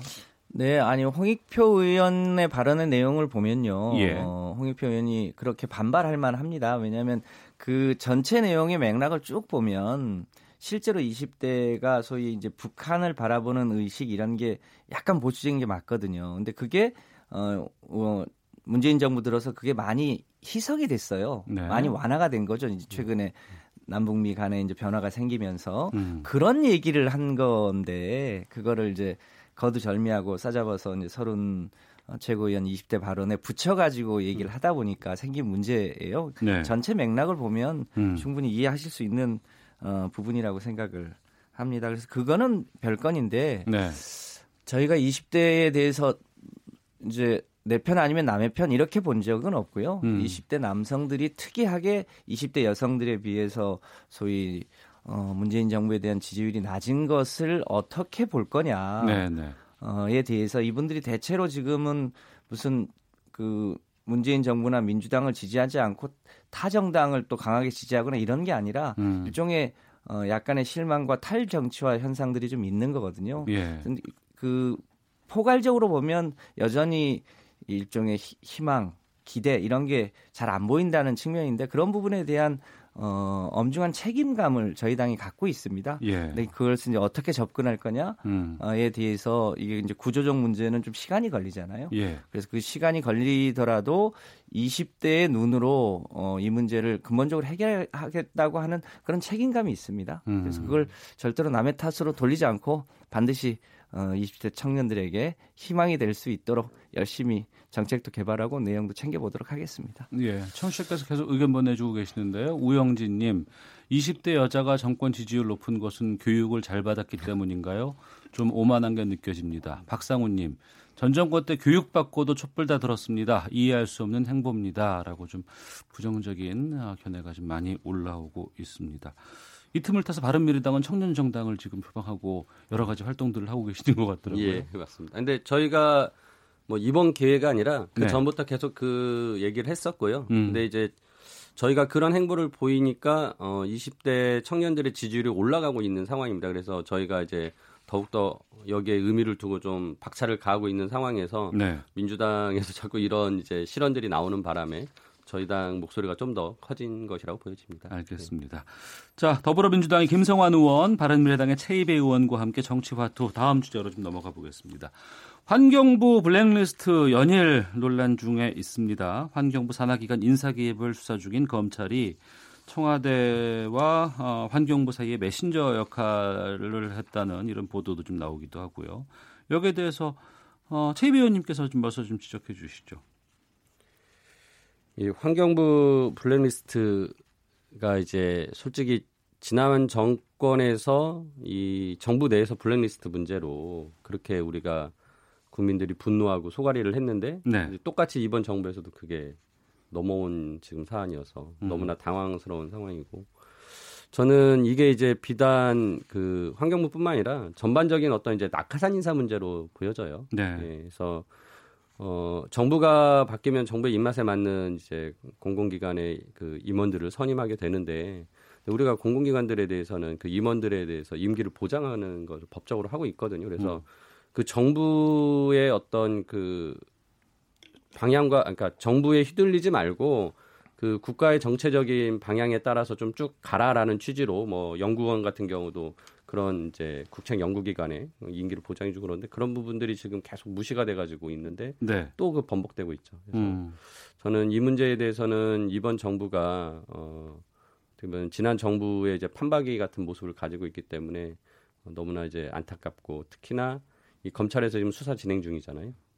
제가 보기에는 이 부분에 대해서 깔끔하게 정리해주지 않으면 계속 이거는 정권 내내 뭐 문제될 수 있기 때문에 정리하고 그 다음에 앞으로는 좀 이 낙하산 문제 좀 어, 스스로 좀 이제 안 하려는 노력을 좀 보여야 되는데 네. 근데 흔히 밖에서 하는 얘기가 그래요 여의도에서 지금이 가장 낙하산 보낼 피크 시기다라고 이렇게 어. 그러니까 오히려 막 하루가 멀다 하고 낙하산에 대한 그런 보도가 나오고 있으니까 예. 이 부분에 대해서 좀 이번 정부는 정말 좀 다르게 지난 정부와 다르게 어, 좀 임원 선임에 대해서 공정성이나 능력 있는 분들 위주로 좀 해주셨으면 좋겠다 생각. 청와대 쪽에서는 정상적인 업무 범주의 체크리스트다 이렇게 지금 계속해서 이야기하고 있는데요. 어, 여기에 대해서 김성환 의원님. 예, 그러니까 용어를 어, 조금 골라서 쓸 필요가 있는데요. 지난 정부 때의 블랙리스트는 아시다시피 어, 청와대가 나서서 문화관광부와 함께 일반 국민 문화예술인 전반에 대해서 사찰을 하고 불이익을 준 건이잖아요. 네. 그래서 블랙리스트라고 하는 거죠. 지금 뭐 환경부나 청와대가 어 뭐 집권을 하면 그 정부의 어 장관들 포함해서 여러 산하 기관의 기관장들을 선발하게 되어 있잖아요. 네. 그거는 뭐 낙하산이라고 표현합니다만 이 문재인 정부의 철학과 가치와 그 방향을 이해하고 있는 사람들이 적재적소에 들어가는 거죠. 음. 근데 그거를 나쁘게 표현하면 낙하산이라고 하는 건데 실제로 문재인 정부에서 임명한 사람들이 대부분 그 분야의 전문가들을 보낸 겁니다. 네. 그, 그 과정에서 혹시 이제 임기가 어, 조금 빨리 나간 분이 있는지 여부는 좀 확인해 보면 될 일인데 그러니까 일반인들을 사찰하고 불이익을 준 게 아니고요. 이 문재인 정부의 성공을 함께 해야 될 어, 정부의 산하기관의 기관장을 임명하는 과정 문제라 네. 그래서 이걸 체크리스트라고 하는 거거든요. 음. 그런데 과거 정부에서 임명하고 철학과 노선이 전혀 다른 사람이 네. 임기가 보장되어 있다고 눌러 앉아 있으면 제대로 일을 하기가 어려운 거 아닙니까? 이제 어. 그런 부분에서의 약간의 전 다툼이 있었을 수 있다. 다만 이제 그것도 어떻게 하는 게 보다 옳은가에 대해서는 좀 사회적 공론이 필요하다 이렇게 생각합니다. 예. 그런 상황에서 오늘 아침에 그 중앙일보 혹시 보셨어요? 그 박은정 그 권익위원장이 어 김태우 전 청와대 특검 반원의 공익신고자 지위를 놓고 어, 공익 신고자가 맞다 이런 입장을 밝히셨던데 혹시 보셨습니까? 못 봤습니다. 지금 아. 음, 봤습니다. 아 그러셨어요? 네 이제 최 배우님 예. 예, 뭐 저거하고 좀 앞에 말씀하신 것 때문에 제가 말씀드릴 게 있는데 예. 이 공공기관에 대해서는 임기를 보장하고 또 임원 추천 절차가 다 내부에 있습니다. 그리고 음. 그 위원회를 꾸려가지고 그 위원회에서 뭐 기관장이랄지 또 임원을 다 선발하게 돼 있는데 네.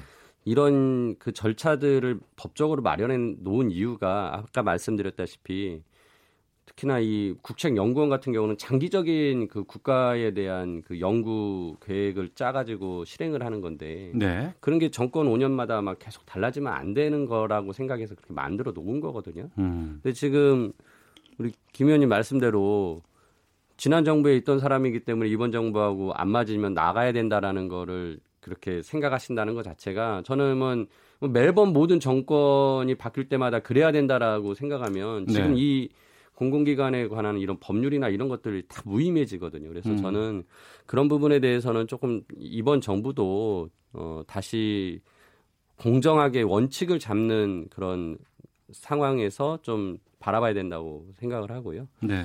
그다음에 지금 방금 말씀하신 이제 김태우 전 수사관에 대해서 권익위에서는 공익신고자라고 보겠다라고 했는데 보호는 못하겠다라고 했습니다. 근데 그걸 청와대가 공익신고자가 아니다라고 또 얘기했고 권익위가 다시 공익신고자 맞다라고 지금 하고 있는데 그러니까 제가 이거 저희 당에서 어제 논평을 냈는데 민주당에서 그 김경수 전 어, 지사에 대한 이제 그 재판에 대해서 재판 불복이라고 저가 표현했는데 예, 청와대가 이제 예. 행정 불복을 하고 있는 거 아니냐라고 생각합니다. 그래서 좀 지나치게 어, 정부의 입맛에 맞지 않으면 그렇게 적대시하는 거 좀 문제가 있다는 생각이 듭니다. 알겠습니다. 정치와 투 더불어민주당의 김성환 의원, 바른미래당의 채이배 의원과 함께하고 있는데요.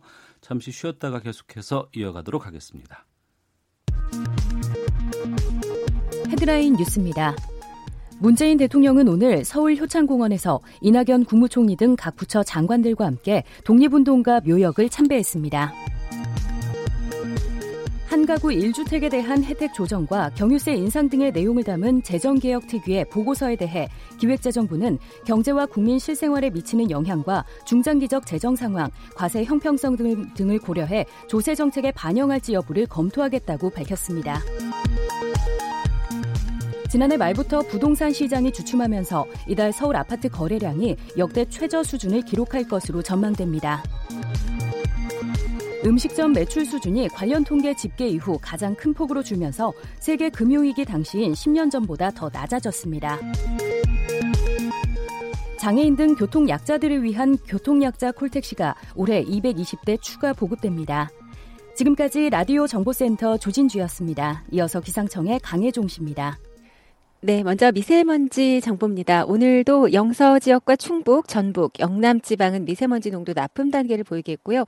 서울은 현재 보통 단계고 내일도 대기질이 괜찮겠지만 경기 남부를 포함한 서쪽 지역 대부분 내일 미세먼지 농도가 높을 걸로 보여집니다. 어느덧 끝이 보이는 겨울 또 봄이 흐름상 눈앞에 다가온 듯 합니다. 요즘 낮 기온 10도를 넘게 일습니다. 오늘도 겨울 햇살 치고는 굉장히 포근하겠습니다. 그런데 환절기에 일교차가 커지니까 건강 관리 유의하셔야겠습니다. 오늘 기온의 오름폭이 상당히 큽니다. 오늘 한낮의 최고 기온 서울이 10 10도까지 오르겠고 춘천, 대전, 전주 12도, 대구 14도 등 8도에서 16도의 분포를 보이겠습니다. 오늘 맑은 뒤에 밤부터 구름 많아집니다. 낮 동안 먼지 한 개가 10개 남아 있는 곳이 있겠고요. 내일은 전반적으로 구름량이 많겠습니다. 점차 흐려져서 제주와 남부 지방은 밤부터 비가 내릴 텐데요. 제주의 예상 강우량 모레 아침까지 10에서 30mm, 남해안 지방은 5에서 10mm 가량 되겠습니다. 기온은 당분간 평년과 비슷하거나 약간 높겠습니다. 있습니다. 내일 아침 기온 오늘보다 올라서 서울 2도 등 영하 3도에서 영상 8도의 분포, 낮 최고 기온은 서울 11도 등 10도에서 15도의 분포가 되겠습니다. 한편 강원 동해안과 제주에는 건조특보가 발효 중이고요. 오늘 제주 남쪽 먼바다의 물결이 높아지겠습니다. 지금 서울의 기온은 8.2도, 습도는 16%입니다. 지금까지 날씨였고요. 다음은 이 시각 교통 상황 알아보겠습니다. KBS 교통정보센터의 김은아 씨입니다. 네, 이 시각 교통정보입니다. 잠시 후 2시부터 서울대학교에서 학위 수여식이 있습니다. 지금 남부순환도로 서울대 입구역 사거리 부근은 이미 차량들로 가득한 모습인데요. 남부순환도로와 신림로 등 주변 도로 혼잡이 평소보다 심할 것으로 예상되니까 운행에 참고하시기 바랍니다. 한편 날이 풀리며 도로의 교통량도 많아졌는데요. 강변북로는 구리 방향, 동호대교 부근에서 추돌 사고까지 발생해 성산대교에서 동호대교 쪽으로 가는데 35분 정도 걸리고 있습니다. 경부고속도로는 서울 쪽으로 도로 옥천 부근 작업 때문에 1km 정체고 다시 수원 부근에서 1km, 달래내 부근에서 반포 쪽으로 밀리고 있습니다. 남북권 남해고속도로는 순천 방향 진교터널 2차로에서 작업을 하고 있어 곤양 일대 6km 지나기 어렵고요. 중부내륙고속도로 양평 방향 상주 부근 3km 정체와 또 청주 영덕고속도로 영덕 방향 남상주 부근 3km 정체 역시 모두 작업을 하고 있어서입니다. KBS 교통정보센터였습니다.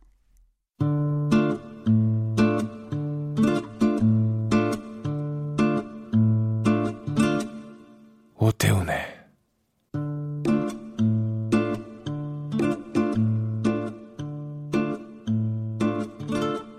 시사본부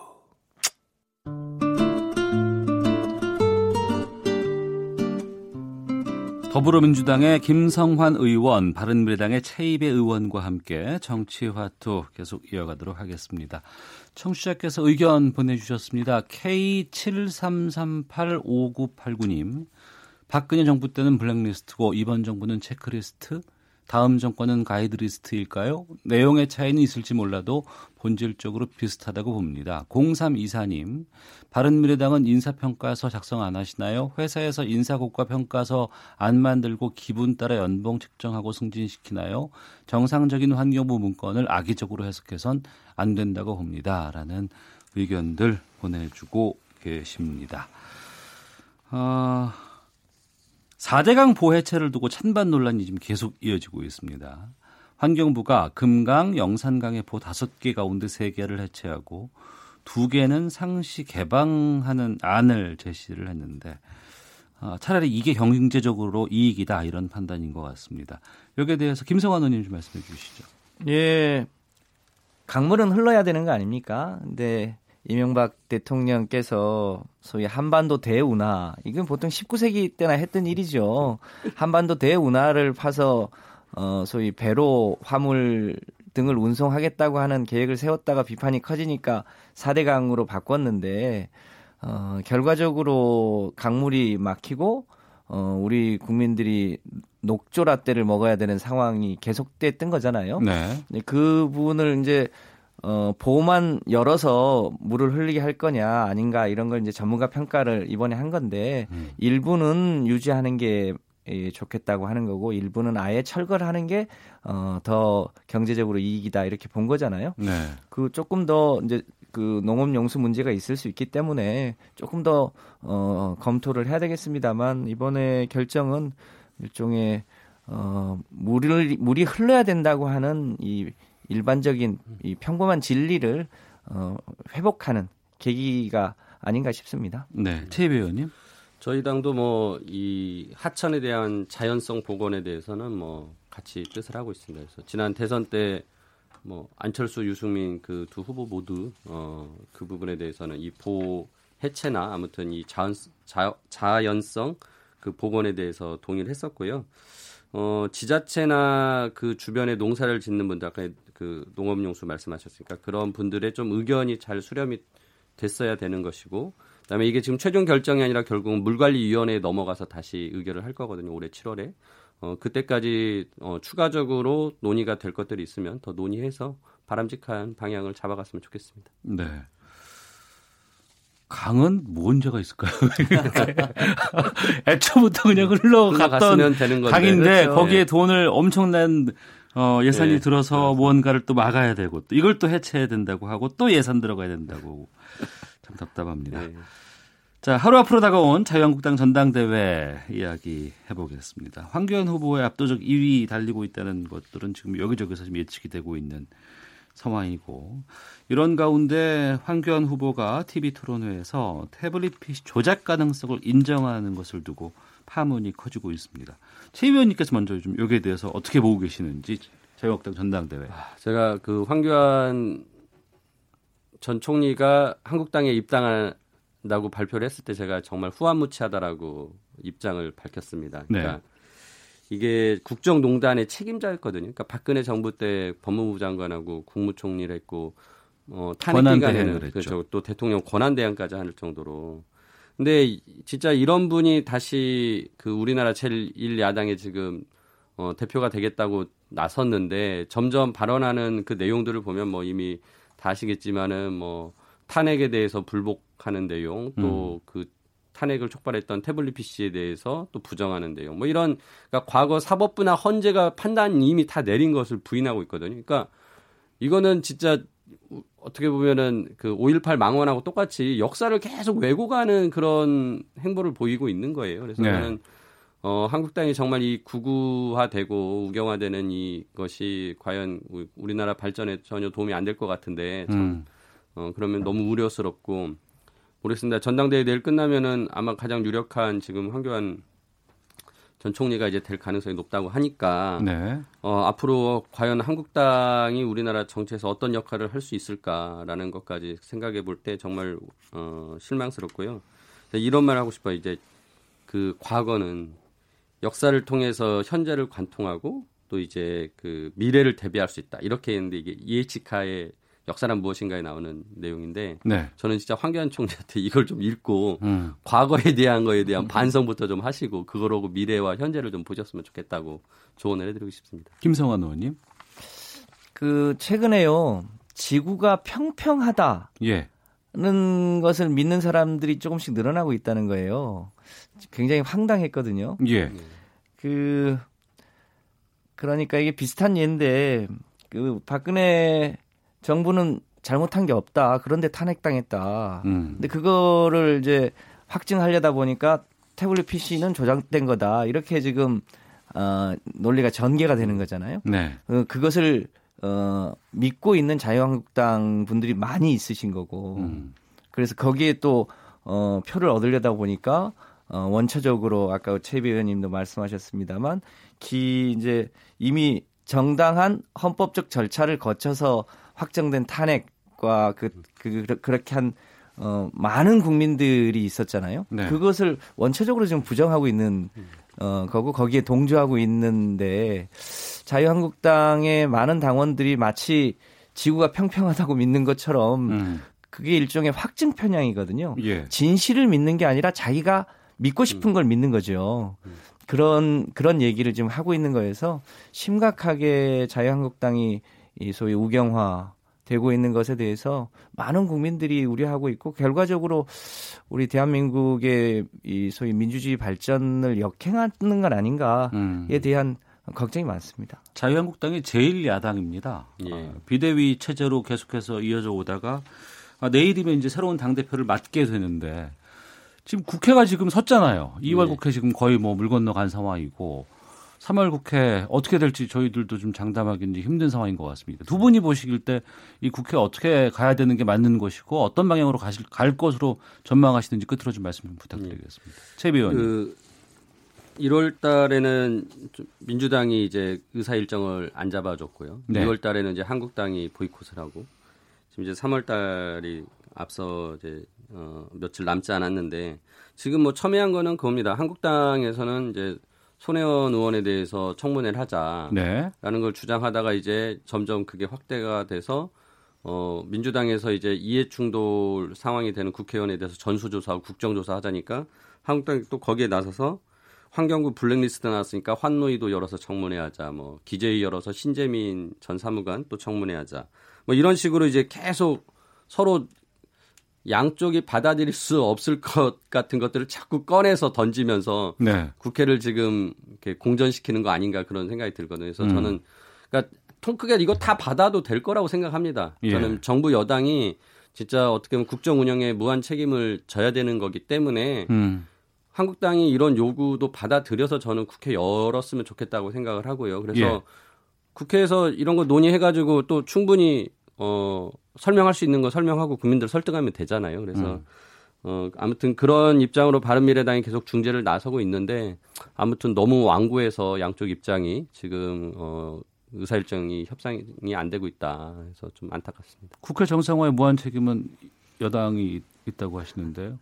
네, 여당에 있죠. 어, 어, 그런 면에서 우리 바른미래당에서 열심히 중재해 주는 것에 대해서 감사하게 생각을 합니다. 예.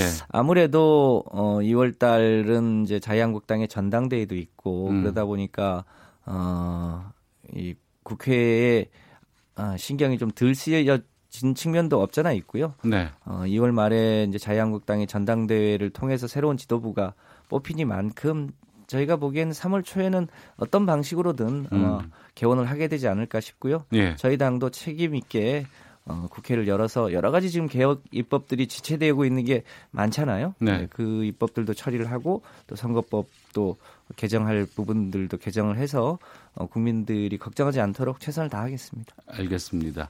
1105번 쓰시는 분께서 볼을 상시 개방하면 유지비도 거의 안 들지 않나요? 왜 돈을 들여 부수는지요? 라고 의견 주셨고 9166님 혈세 낭비 환경 파괴 4대 강은 원상 복구돼야 하고 무리하게 밀어붙인 책임자들은 반드시 그 죄를 물어야 할 것입니다. 라는 의견 주셨습니다. 한 주간의 중요한 정치 현안들 둘러봤습니다. 더불어민주당의 김성환 의원, 바른미래당의 최이배 의원과 함께했습니다. 두 분 말씀 고맙습니다. 감사합니다. 네, 감사합니다.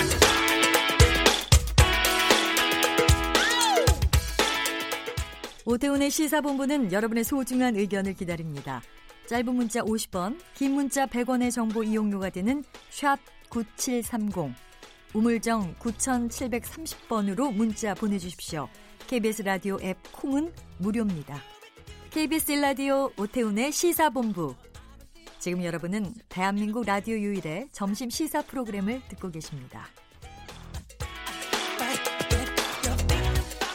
네, 화요일 마지막 시간입니다. 연예계 뉴스들을 깊이 있게 다뤄보는 시간이죠. 하재근의 문화살롱 문화평론가 하재근 씨와 함께합니다. 어서 오십시오. 예, 안녕하세요. 예, 미국 최고 권위 영화 시상식 2019 아카데미 시상식이 어제 막을 내렸습니다. 이번 시상식에서 눈에 띄었던 좀 돋보였던 부분은 어떤 부분을 말씀하실까요? 예. 색깔의 대두. 색깔? 예. 원래 아카데미 시상식이 백인만의 장치 아니냐. 네. 그 하얀색만 나오는 거 아니냐. 흑인들은 범접할 수 없었던 그런 예, 그런 이야기가 있었죠. 있었고 예. 2015년, 2016년 남녀 주 조연상 등 후보 20여 명이 몽땅 백인들이라고 해서 네. 화이트 아카데미 음. 논란이 있었는데 그 후로 계속 변화를 해가지고 네. 지금 아카데미 상 뽑는 위원들 6천 명 정도가 되는데 6천 명이나 돼요? 네, 6천 명. 네. 그 투표를 하는 건데 예. 거기 유색인종 비율이 원래 10%대였는데 예. 지금 계속 늘려가지고 올해 38%까지 유색인종 어. 비율이 그리고 여성 비율도 49%. 이렇게 되다 보니까 네. 올해 여러 가지 후보들이나 수상자에게 변화가 왔다는 거죠. 음. 그래서 예를 들어서 블랙팬서 백인이 주인공인 히어로 영화 음. 이 아니 백 죄송합니다. 흑인이, 흑인. 예, 예, 예. 예. 제목도 블랙인데. 예. 어쨌든 이 영화 마블 영화였잖아요. 이게. 예, 히어로 영화 사상 최초로 아카데미 작품상에 노미네이트 되면서 어. 왜냐하면 흑인을 조명했다고 해서 굉장히 높은 평가를 받았거든요. 예. 그럴 정도로 그리고 또 외국어 영화상 시상을 하비에르 바르뎀이라고 해서 네. 우리나라엔 요즘에 박나래 씨가 나레 바르뎀이라고 유명한데 하비에르 바르뎀 저 분장을 해가지고 음. 하여튼 그 배우가 등장을 했는데 스페인어로 아카데미 시상식에서 시상을 한 거죠. 네. 밑에 영어 자막이 나오고 어. 그 외국어가 등장을 한 거죠. 네. 그리고 그 외국어 영화상을 받은 알폰소 쿠아론이라는 그 유명한 그 감독인데 네네. 이 감독도 수상 소감을 스페인어로 또 음. 해가지고 그런 그 다인종 또 외국어까지 이민자를 상징하는 그런 것까지 다채롭게 나왔던 시상식이었습니다. 네. 영화인들의 거침없는 소신 발언도 계속됐다면서요. 네. 그 스파이크 리라고 예, 예. 미국의 굉장히 유명한 감독이 감독 있는데. 예, 예. 이 스파이크 리가 어, 무대 위에 올라와서 뭐라고 그랬냐면 원주민을 죽인 사람들한테 말하고 싶다. 이제는 인류성을 회복해야 된다. 음. 원주민을 죽인 사람들이 바로 미국의 백인, 주류 백인들을 일컫는 말이죠. 네. 그러면서 뭐라고 그랬냐면 아주 대놓고 2020년 대선이 얼마 남지 않았다. 음. 모두 힘을 모아서 역사의 바른 편에 서야 된다.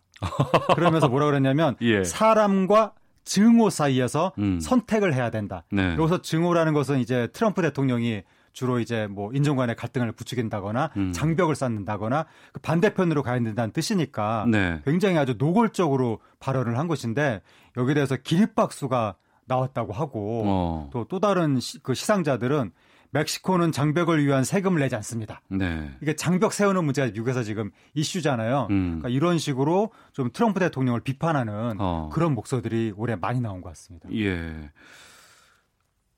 영화 시상식에서 이런 정치적인 발언들이 거침없이 나오는 부분들을 우리가 어떻게 받아들여야 될까요? 그러니까요. 우리나라는 네. 이러면은 이제 굉장히 큰일 난다고 생각을 하고 음. 막 비난이 쏟아진다거나 아니면 그 정치권으로부터 질타를 받고 그 이제 프로그램 출연도 잘 못하게 되고 이런 발언을 한 연예인이 어쩌다가 진행자라도 맡게 되면 어 그런 진행자를 어떻게 맡기느냐라고 하면서 국회의원들이 막 공격하고 우리나라는 그러는데 미국은 이런 발언들이 자유로우니까 음. 이런 게 진짜 자유민주주의의 모습인데 우리나라에서 일부 자유민주주의를 주하는 분들은 이렇게 자유로운 의사 그 정치적 의사 발언을 좀 싫어하시는 약간 좀 아이러니한 모습이 나타납니다. 그리고 이제 아카데미 영화상에 진행자가 항상 있었던 것으로 알고 있었는데 이번엔 진행자가 없었어요? 이번에 이제 30년 만에 진행자가 없었는데 예. 진행자로 내정된 사람이 과거 SNS에 성소수자를 비하하는 발언을 했다는 게 알려지면서 어. 비판을 받고 하차한 거죠. 예. 그 이후로 다른 사람들이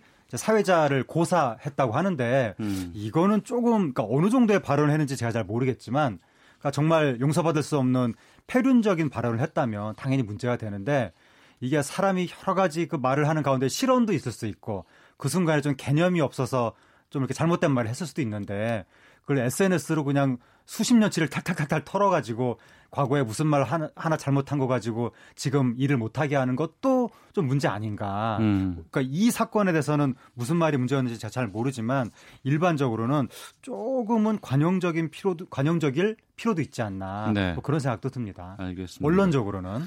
수상 소식 좀 살펴보겠습니다. 아, 좀 소개해 주시죠. 네, 그 나무주연상이 우리 나무주연상, 네, 나무주연상이 네.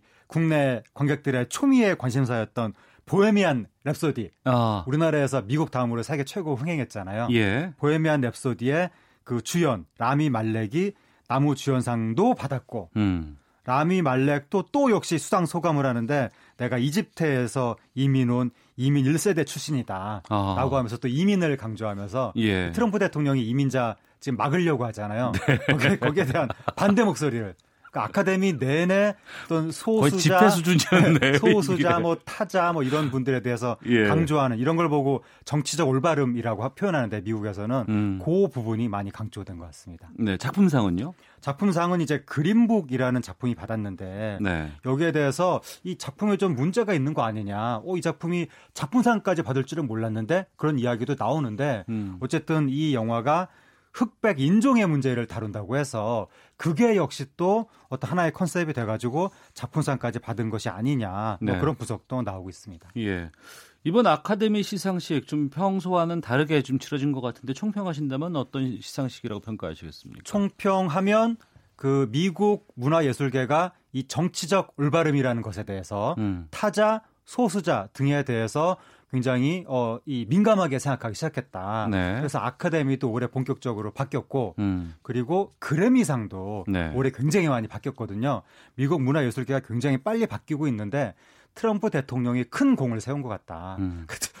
트럼프 대통령이 워낙 이제 좀 차별을 강화하는 쪽으로 가다 보니까 네. 미국, 미국 문화예술계가 일제히 거기에 대한 반발이 강해지면서 음. 다 지금 보다 이런 그 소수자 타자 문제에 대해서 진보적이 되는 쪽으로 거의 뭐 일반적으로 그런 목소리들이 나오고 있는 것 같고 근데 이제 우리나라도 요런 그 소수자 타자 여성에 대해서 점점 화두가 되곤 있는데 네. 미국과 같은 정도의 조금 뭐 발전적인 논의는 이루어지지 않고 좀 네티즌들 간에 싸움만 이루어지고 있는 것이 아닌가 그 부분은 좀 성찰하게 됩니다. 알겠습니다. 국내 얘기로 좀 돌아가 보겠습니다.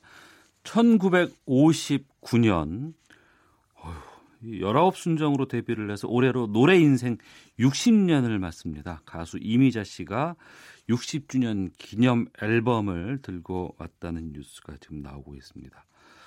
59년 데뷔하셔서 지금 60년 동안 이 현역에서 뛰고 계시는 거 아니에요? 네, 태어난 지 60년이 아니라 데, 뷔한지 60년. 예. 어, 좀 엄청납니다. 이미자 씨가 60주년 기념 요번에 음반을 발표하면서 네. 제 기자 간담회를 요번 음. 그 지난주에 했는데 거기서 이제 이미자 씨가 스스로 어, 내가 왜 이렇게 많은 분들이 나를 오랫동안 사랑해 줄까라고 생각을 했는데 내 목소리가 그 시대에 맞았던 것 같다. 그런 이야기를 했고 목소리도 목소리지만 창법 자체가 이미자 씨가 그 이 트로트 창법이잖아요. 네. 그러니까 그 이미자 씨가 처음 등장했을 때가 우리나라 한국 전쟁 이후에 서구 바람이 막 불어올 때. 음. 그래서 미팔군 출신 서구풍의 음악을 하는 분들이 막 들어올 때 뭔가 우리 정서랑 안 맞는 부분이 있는데 그때 이제 이미자 씨가 아주 전통적인 트로트 창법을 보여주니까 네. 우리 민족의 정서하고 딱 들어맞은 거고 음. 그리고 이미자 씨가 불렀던 노래들의 분위기나 그 창법이 우리나라 그때 이촌 향도 흐름이 나타나면서 굉장히 고향을 잃고 이촌 향도 참 오랜만에 들어보는 단어입니다. 이촌 향도 지금은 거의 사라졌죠 이촌 향도 예, 예. 근데 어쨌든 그 도시로 올라오면서 모든 분들이 둥지를 떠났잖아요. 예. 쓸쓸한 마음. 어. 그것을 이미자 씨가 달래줬기 때문에 네. 오랫동안 민족의 목소리로 살아남을 수 있었던 것 같습니다. 이미자 씨의 히트곡들이 금지곡이 꽤 많았었잖아요. 네? 이미자 씨 히트곡들이 금지곡이 많아서 예. 저는 이게 이제 제가 이미자 씨 노래가 금지곡 될 당시에는 그걸 잘 몰랐죠. 저는 워낙 어렸으니까 어. 나중에 책을 통해서 알게 된 건데 그래서 뭐 옛날에 금지곡 됐나 보다. 뭐 사실 이미자 씨 때 무슨 타격이 있, 있을까? 저는 음. 생각을 했거든요. 뭐 금지곡은 형식적인 금지곡이고 이미자 씨 활동에는 지장이 없었을 것이다. 제가 그렇게 생각을 했었는데 요번에 이미자 씨가 이야기한 걸 들어보니까 네. 타격이 없는 게 아니라 그때 뭐 동백 아가씨, 선마을 선생님, 기러기 아빠 3대 히트곡이 모두 금지곡으로 당했는데 음. 목숨을 끊어놓는 느낌이었다. 내 목숨이 끌어지는 듯한 느낌이었다. 어. 그랬다는 거예요. 예. 저는 그렇게까지 이미자 씨가 당시에 큰 타격을 받았는지를 몰랐는데 음. 그 그리고 또 이미자 씨가 노래가 질이 낮다, 천박하다, 술집에서 젓가락 두드리며 부르는 노래다 이런 식으로 이렇게 천시당하는 그 일을 많이 당하고 나서 음. 노래를 트로트 노래를 아예 그만둘까 이런 생각까지 했었다는 거예요. 네. 그러니까 이미자 씨가 굉장히 다, 과거에 스트레스를 많이 받았던 것 같고, 어. 그러니까 그때 우리나라 이 위정자들이 권위주의적 지도자들일수록 민중들이 즐기는 문화를 천시하는 경향이 있거든요. 예. 조선시대 때도 그랬는데 어. 우리나라 70년대에도 역시 또 상당히 권위주의적이었기 때문에 일반 국민이 즐기는 문화를 천시했던 것 같고 또 자기들이 요정 정치하면서 맨날 요정에서 이런 노래 들으니까 오히려 그 재발절해서 어. 국민들한테는 이런 노래 솔직해서 부르는 노래니까 부르지 말라 그러고 또 박정희 대통령이 만주군 출신이고 뭐 한일 저기 한일 협정도 주도하고 이러면서 비판을 많이 받다 보니까 오히려 더 국민들한테는 반일 색깔을 이렇게 강조하기 위해서 이미자 씨 같은 노래를 외색이라고 금지시키고 어. 이러다 보니까 이미자 씨가 피해를 많이 본 것 같습니다. 노래 인생 60년인데 현대사와 함께 했다고 해도 과언이 아닐 정도고 최초의 한국군 위문 공연도 했고 평양 단독 공연도 하셨다면서요. 네. 이미자 씨가 우리나라 월남 파병 때 음. 월남 위문 공연 섭외 1순위. 그래서 처음으로 이미자 씨가 처음 그 건설 지원단으로 간 그 비둘기 부대 공연을 한 가수가 이미자 씨거든요. 네. 그때 그냥 모든 부대원들이 다 눈물을 흘리면서 이미자 씨 그 비둘 아니 저기 뭐죠? 동백 아가씨 음. 이 노래를 합창하는 모습이 우리나라 위문 공연사의 뭐 절정이다 그런 이야기가 있고 네. 그다음에 나중에 2000년대에 한일 저기 남북 대화하면서 2000년에 우리나라 언론사 사장단이 북한에 갔을 때 김정일 위원장이 가장 좋아하는 가수로 이미자, 김연자, 은방울 자매. 음. 2001년에 또 김정일 위원장이 요번 크리스마스에 이미자 씨 왔으면 좋겠다. 네. 이런 얘기 공식적으로 했고 음. 결국 2002년에 이미자 씨가 남한 가수 최초로 평양에서 단독 공연을 했죠. 제가 옛날에 들었을 때는 이 이미자 씨 사후에 예. 성대를 보존해야 된다라는 뭐 그런 얘기도 들은 적이 있었었어요. 예. 그런 얘기도 있고 제가 어렸을 때 들은 얘기는 이미자 씨는 다른 데는 몰라도 입과 관련된 부분은 절대로 성형을 못 한다더라. 어. 치아 교정도 못 한다더라. 목소리가 국보라서 뭐 그런 얘기도 저 어렸을 때 뭐 낭설로 들었었습니다. 예. KBS에 직접 나오셔서 그 뭐 성대를 뭐 보존해야 된다. 그건 낭설이라고 본인이 직접 얘기를 해 주셨습니다. 소문이 파다하게 퍼졌어요. 60주년 콘서트 언제 하는지 짧게 좀 말씀해 주세요. 5월 8일부터 10일까지 세종문화회관에서 음. 이미자 씨가 대중가요 가수 중에서 최초로 세종문화회관에 섰는데 네. 이번에 60주년 20주년 무대로 또 세종문화회관에 서게 됩니다. 네. 하재근의 문화평론가와 함께 했습니다. 문화살롱 마치겠습니다. 고맙습니다. 감사합니다. 예. 지금 듣고 계신 노래가 바로 60주년 아, 맞는 이미자의 동백 아가씨입니다. 이 노래 들으면서 시사본부 인사드리겠습니다. 내일 뵙겠습니다. 안녕히 계십시오.